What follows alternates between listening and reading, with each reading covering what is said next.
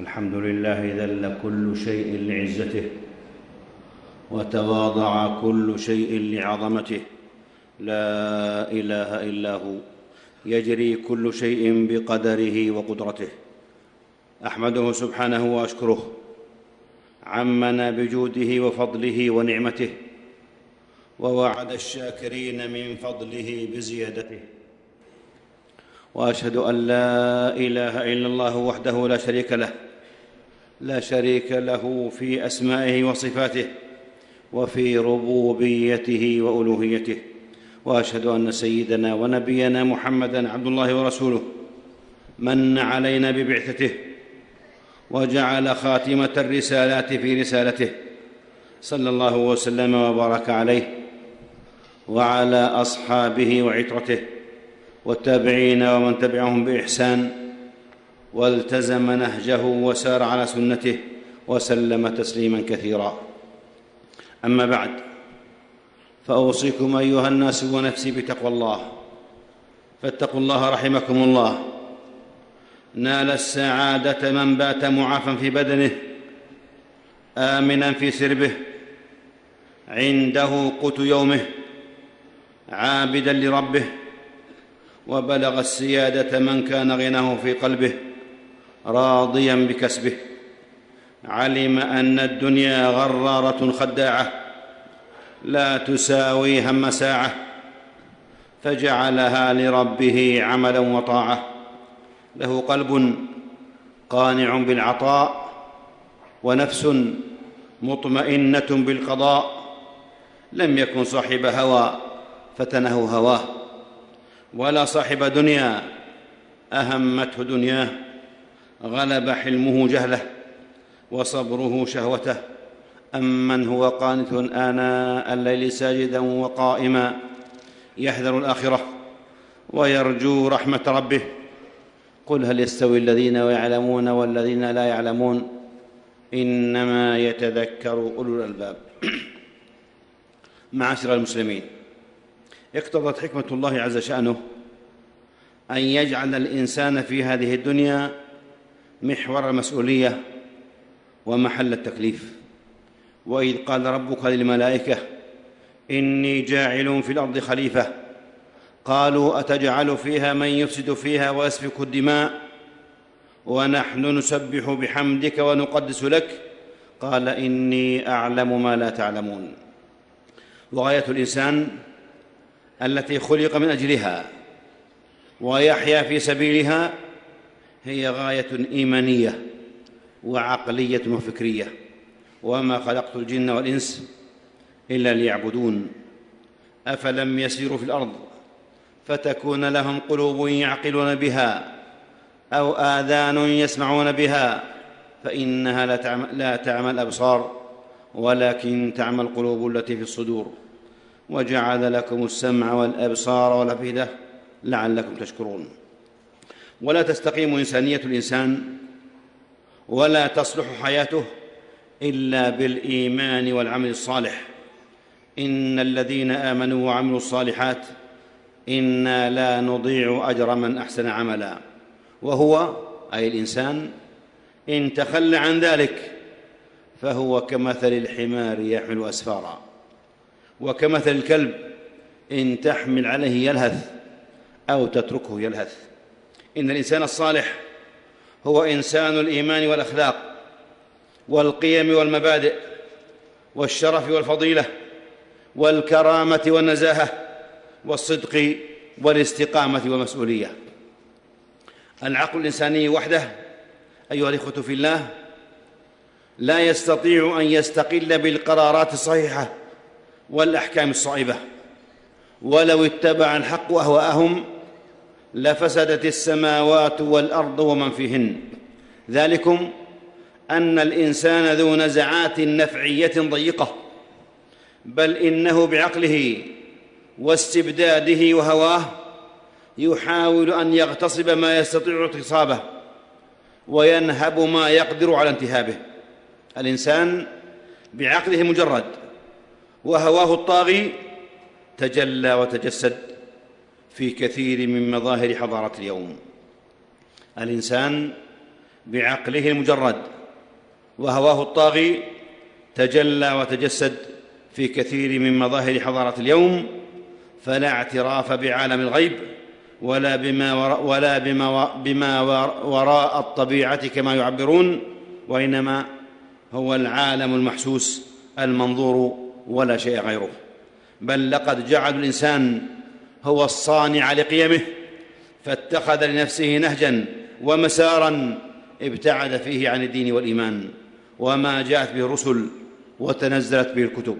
حتى قالوا لا توجد حقائق ثابتة للعدل والحرية ولا معايير ضابطة للأخلاق والمصالح ولكنها النسبية القاتلة.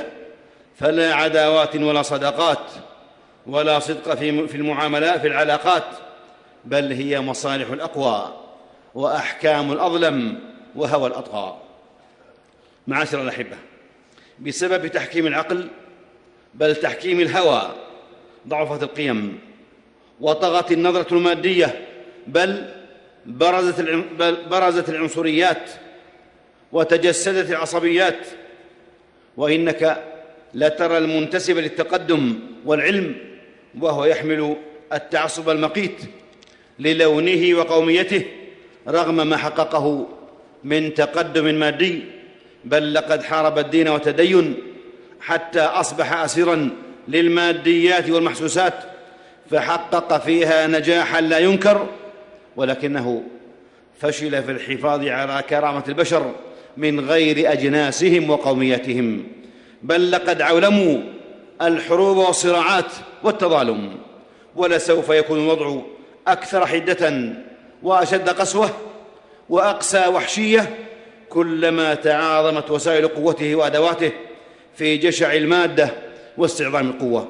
ولقد تضاعفت أعداد الضعفاء والبؤساء من ملايين الثكلى والجوعى والعراة والمرضى والمعدمين. وإنك لا ترى المخترع في اختراعه والمكتشف في اكتشافه والصانع في صناعته يهدف نفع الناس في ميادين الطعام والغذاء والكساء والدواء من أجل مزيد من الصحة والعافية والسلامة. غير أن معاملهم هذه ومختبراتهم ومصانعهم هي التي تنتج وبشكل أكبر وأفظع وأثرى تنتج الغازات السامة القاتلة. والأسلحة الفتاكه المدمرة وهي التي تهدد بالحروب الجرثومية والكيميائية والنووية. وسباق التسلح لا سقف له ولا حدود. وصدق الله العلي العظيم يعلمون ظاهرا من الحياة الدنيا وهم عن الآخرة هم غافلون. ولا يزال الذين كفروا تصيبهم بما صنعوا قارعة أو تحل قريبا من دارهم حتى يأتي وعد الله. معاشر المسلمين.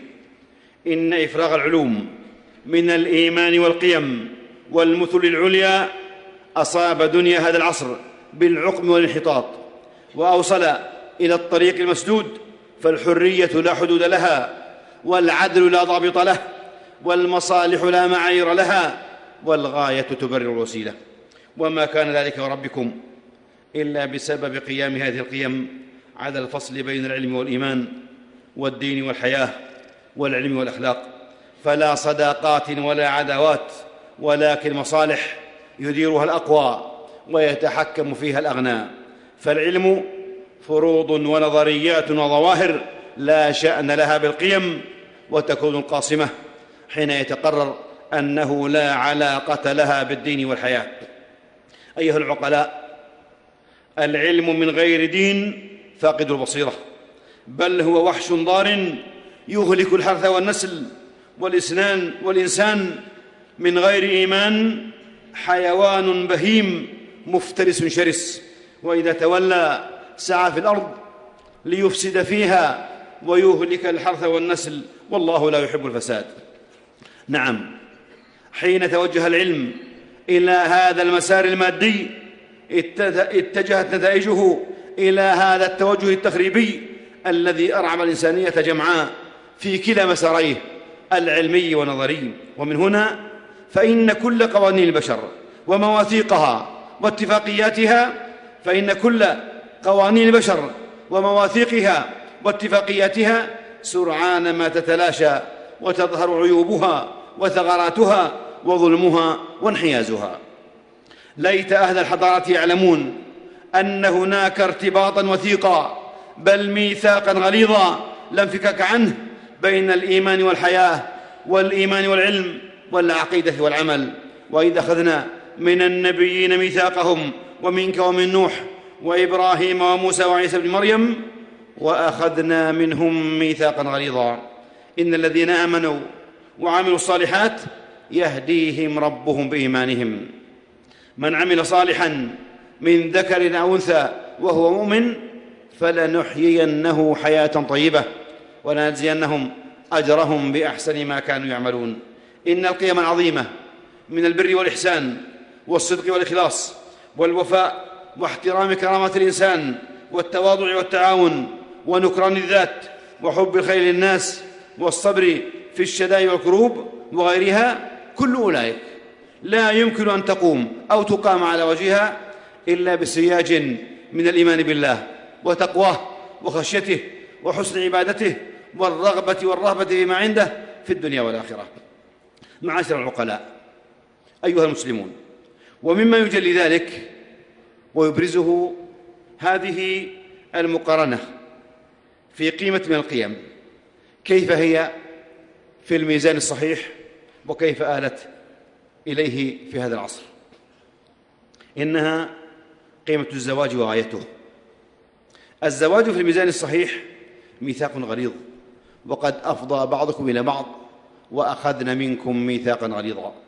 نسب وصهر وبناء أسرة ورباط عشيرة وأهلنا وأقربون وحسن عشرة وإحسان ومودة وإمساك بمعروف وتحمل ومسؤولية.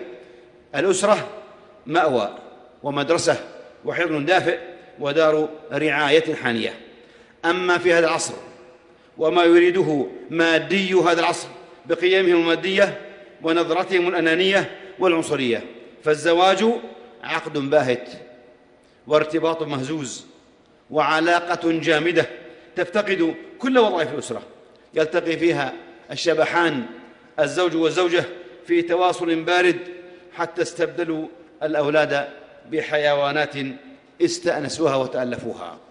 أما وظائف أسرة فقد أنيطت بمؤسسات وهيئات مختلفة فزاد دور الرعاية لرعاية اللقطاء والمسنين والعجزة والضمان الاجتماعي في, والضمان الاجتماعي في رعاية الدولة أو الهيئات الاجتماعية.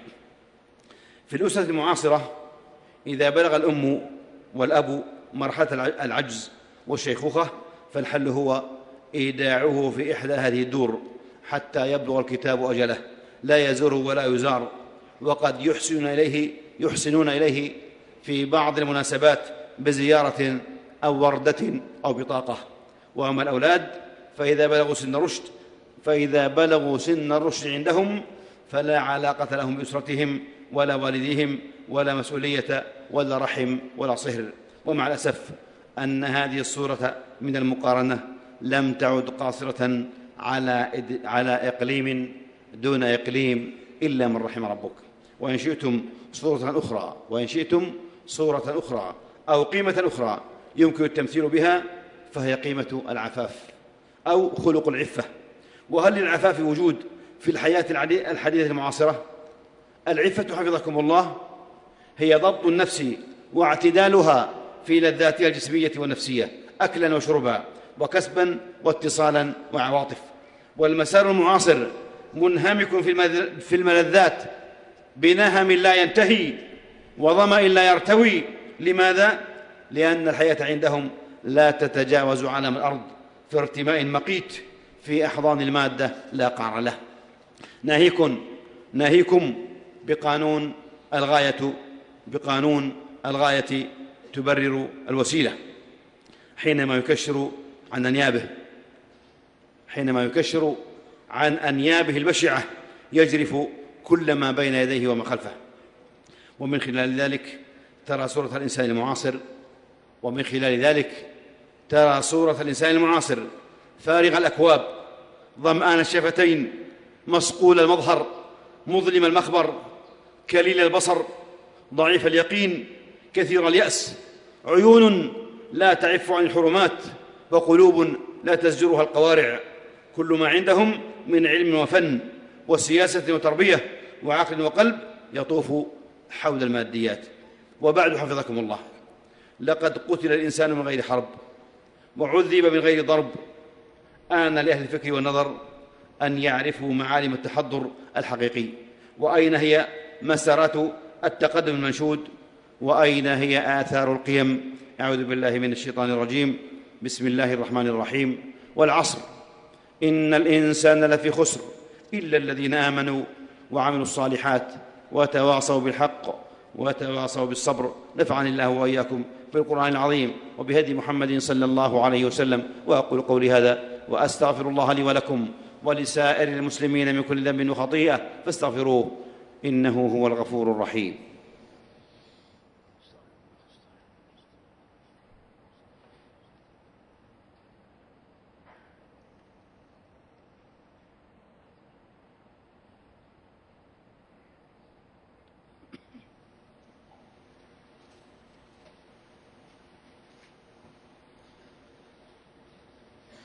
الحمد لله. الحمد لله قدر الأرزاق والاجال وكتب الآثار والأعمال. أحمده سبحانه وأشكره. هو أهل الجود والإنعام والإفضال. وأشهد أن لا إله إلا الله وحده لا شريك له ذو الإكرام والجلال. وأشهد أن سيدنا ونبينا محمدا عبد الله ورسوله سامق المجد كريم الخصال صلى الله وسلم وبارك عليه وعلى آله الطيبين الأطهار وأصحابه المكرمين الأخيار خير صحب وآل والتابعين ومن تبعهم بإحسان ما تعاقبت الأيام والليال وسلم تسليما كثيرا مزيدا في الحال والمال. أما بعد أيها المسلمون إنها سنة التدافع بين الحق والباطل والخير والشر والعدل والجور ونحن المسلمين لسنا نشك لحظة واحدة بأن القادر بإذن الله على تخليص البشرية من شقوتها وتزويدها بمنهج الحياة الصالح هي هذه الأمة بدينها الحق. فإما يأتينكم من هدى فمن اتبع هداي فلا يضل ولا يشقى. كنتم خير أمة أخرجت للناس تأمرون بالمعروف وتنهون عن المنكر وتؤمنون بالله. إن الطريق واضح والنهج أبلج. إنه الاعتصام بحبل الله. والتمسك بشرعه والإيمان هو الاعصره التي تجمع القلوب والأخوة الحقة هي الأخوة الإيمانية. الدين لا يقف عند الدعوة إلى مكارم الأخلاق وعاد القيم وتمجيدها بل هو الذي يرسيها ويحدد معالمها ويضبط مقاييسها ويضع الجزاء لها ثوابا وعقابا. واعلموا حفظكم الله أن خزائن الإسلام لم تنفذ. وجدة الإسلام لم تخبو.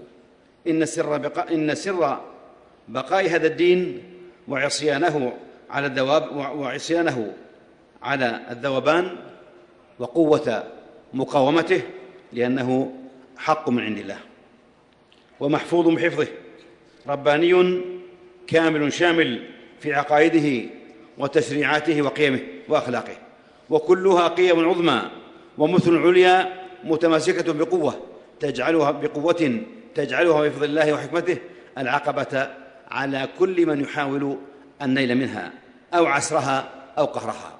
ويكفيكم عزة وقوة وأملا ما يحققه دينكم من انتشار في كل أصقاع الدنيا قويها وضعيفها شمالها وجنوبها رغم حملات التشويه والتجني. دين عظيم عزيز. إذا تطاولوا عليه اشتد وإذا تركوه امتد فلله الحمد والمنة. والمسلمون حين يعودون إلى دينهم ويعتزون بقيمهم ويتمسكون بشريعتهم سوف لن ينقذوا أنفسهم وحدهم ولكنهم سوف ينقذون البشرية كلها التي تئن من وحشية الغاب وتعاظم الدمار والخراب. فديننا هدى للناس أجمعين. ونبينا محمد صلى الله عليه وسلم هو رحمة الله العالمين. وجميل أن يوقن أهل الحق أن ما يرونه من صراع مصالح ما هو إلا صراع إلا صراع مبادئ صراع بين الحق والباطل صراع بين ما جاء به هذا الدين ومن يريدون إطفاء نور الله ويأبى الله إلا أن يتم نوره ولو كره الكافرون وليظهر دينه على الدين كله ولو كره المشركون هذا وصلوا وسلموا على الرحمة المهداة والنعمة المسداة نبيكم محمد رسول الله. فقد أمركم بذلك ربكم فقال عز قائلا عليما إن الله وملائكته يصلون على النبي. يا أيها الذين آمنوا صلوا عليه وسلموا تسليما. اللهم صل وسلم وبارك على عبدك ورسولك نبينا محمد الحبيب المصطفى والنبي المجتبى وعلى آله الطيبين الطاهرين وعلى أزواجه أمهات المؤمنين وارض اللهم عن الخلفاء الأربعة الراشدين أبي بكر وعمر وعثمان وعلي وعن الصحابة أجمعين والتابعين ومن تبعهم بإحسان إلى يوم الدين وعنا معهم بعفوك وجودك وإحسانك يا أكرم الأكرمين. اللهم أعز الإسلام والمسلمين. اللهم أعز الإسلام والمسلمين. اللهم أعز الإسلام والمسلمين. وأذل الشرك والمشركين. واخذل الطغاة والملاحدة وسائر أعداء الملة والدين. اللهم آمنا في أوطاننا. اللهم آمنا في أوطاننا وأصلح أئمتنا وولاة أمورنا واجعل اللهم ولايتنا في من خافك واتقاك واتبع رضاك يا رب العالمين. اللهم وفق إمامنا وولي أمرنا بتوفيقك, بتوفيقك وأعزه بطاعتك وأعل به كلمتك واجعله نصرة للإسلام والمسلمين والبسه لباس الصحة والعافية ومد في عمره على طاعتك ووفقه ونائبيه وإخوانه وأعوانه لما تحب وترضى. وخذ بنواصيهم للبر والتقوى. اللهم وفق ولاة أمور المسلمين للعمل بكتابك وبسنة نبيك محمد صلى الله عليه وسلم واجعلهم رحمة لعبادك المؤمنين واجمع كلمتهم على الحق والهدى والسنة يا رب العالمين. اللهم أصلح أحوال المسلمين اللهم أصلح أحوال المسلمين واحقن دماءهم وول عليهم خيارهم واجمع على الحق والهدى والسنة كلمتهم وانصرهم على عدوك وعدوهم. اللهم من أرادنا وأراد ديننا وديارنا وأمننا وأمتنا وولاة أمرنا وعلماءنا وأهل الفضل والصلاح والاحتساب منا ووحدتنا واجتماع كلمتنا بسوء اللهم فاشغله بنفسه. اللهم فاشغله بنفسه. واجعل كيده في نحره. واجعل تدبيره تدميرا عليه يا رب العالمين يا رب العالمين. اللهم وابرم لأمة الإسلام أمر رشد. يعز فيه أهل الطاعة. ويهدى فيه المعصية. ويؤمر, ويؤمر فيه بالمعروف. وينهى فيه عن المنكر. إنك على كل شيء قدير. اللهم يا ولي المؤمنين اللهم يا ولي المؤمنين ويا ناصر المستضعفين ويا غياث المستغيثين يا عظيم الرجاء وما ويا مجير الضعفاء انصر, انصر المظلومين والمستضعفين في كل مكان. اللهم انصرهم في سوريا وفي بورما اللهم اكشف كربهم وعجل فرجهم والف بين قلوبهم اللهم مدهم بمددك وايدهم بجندك وانصرهم بنصرك. اللهم إنا نسألك لهم نصرا مؤزرا وفرجا ورحمة وثباتا. اللهم عليك بطغاة سوريا الظالمين ومن شايعهم ومن أعانهم. اللهم افرق جمعهم وشتت شملهم ومزقهم كل مزق. اللهم عليك باليهود الغاصبين اللهم عليك باليهود الغاصبين المحتلين. فإنهم لا يعجزونك اللهم أنزل بهم بأسك. الذي لا يرد عن قوم المجرمين. اللهم إنا ندرأ بك في نحورهم ونعوذ بك من شرورهم. ربنا ظلمنا أنفسنا وإن لم تغفر لنا وترحمنا لنكونن من الخاسرين. ربنا آتنا في الدنيا حسنة وفي الآخرة حسنة وقنا عذاب النار. سبحان ربك رب العزة عما يصفون وسلام على المرسلين والحمد لله رب العالمين.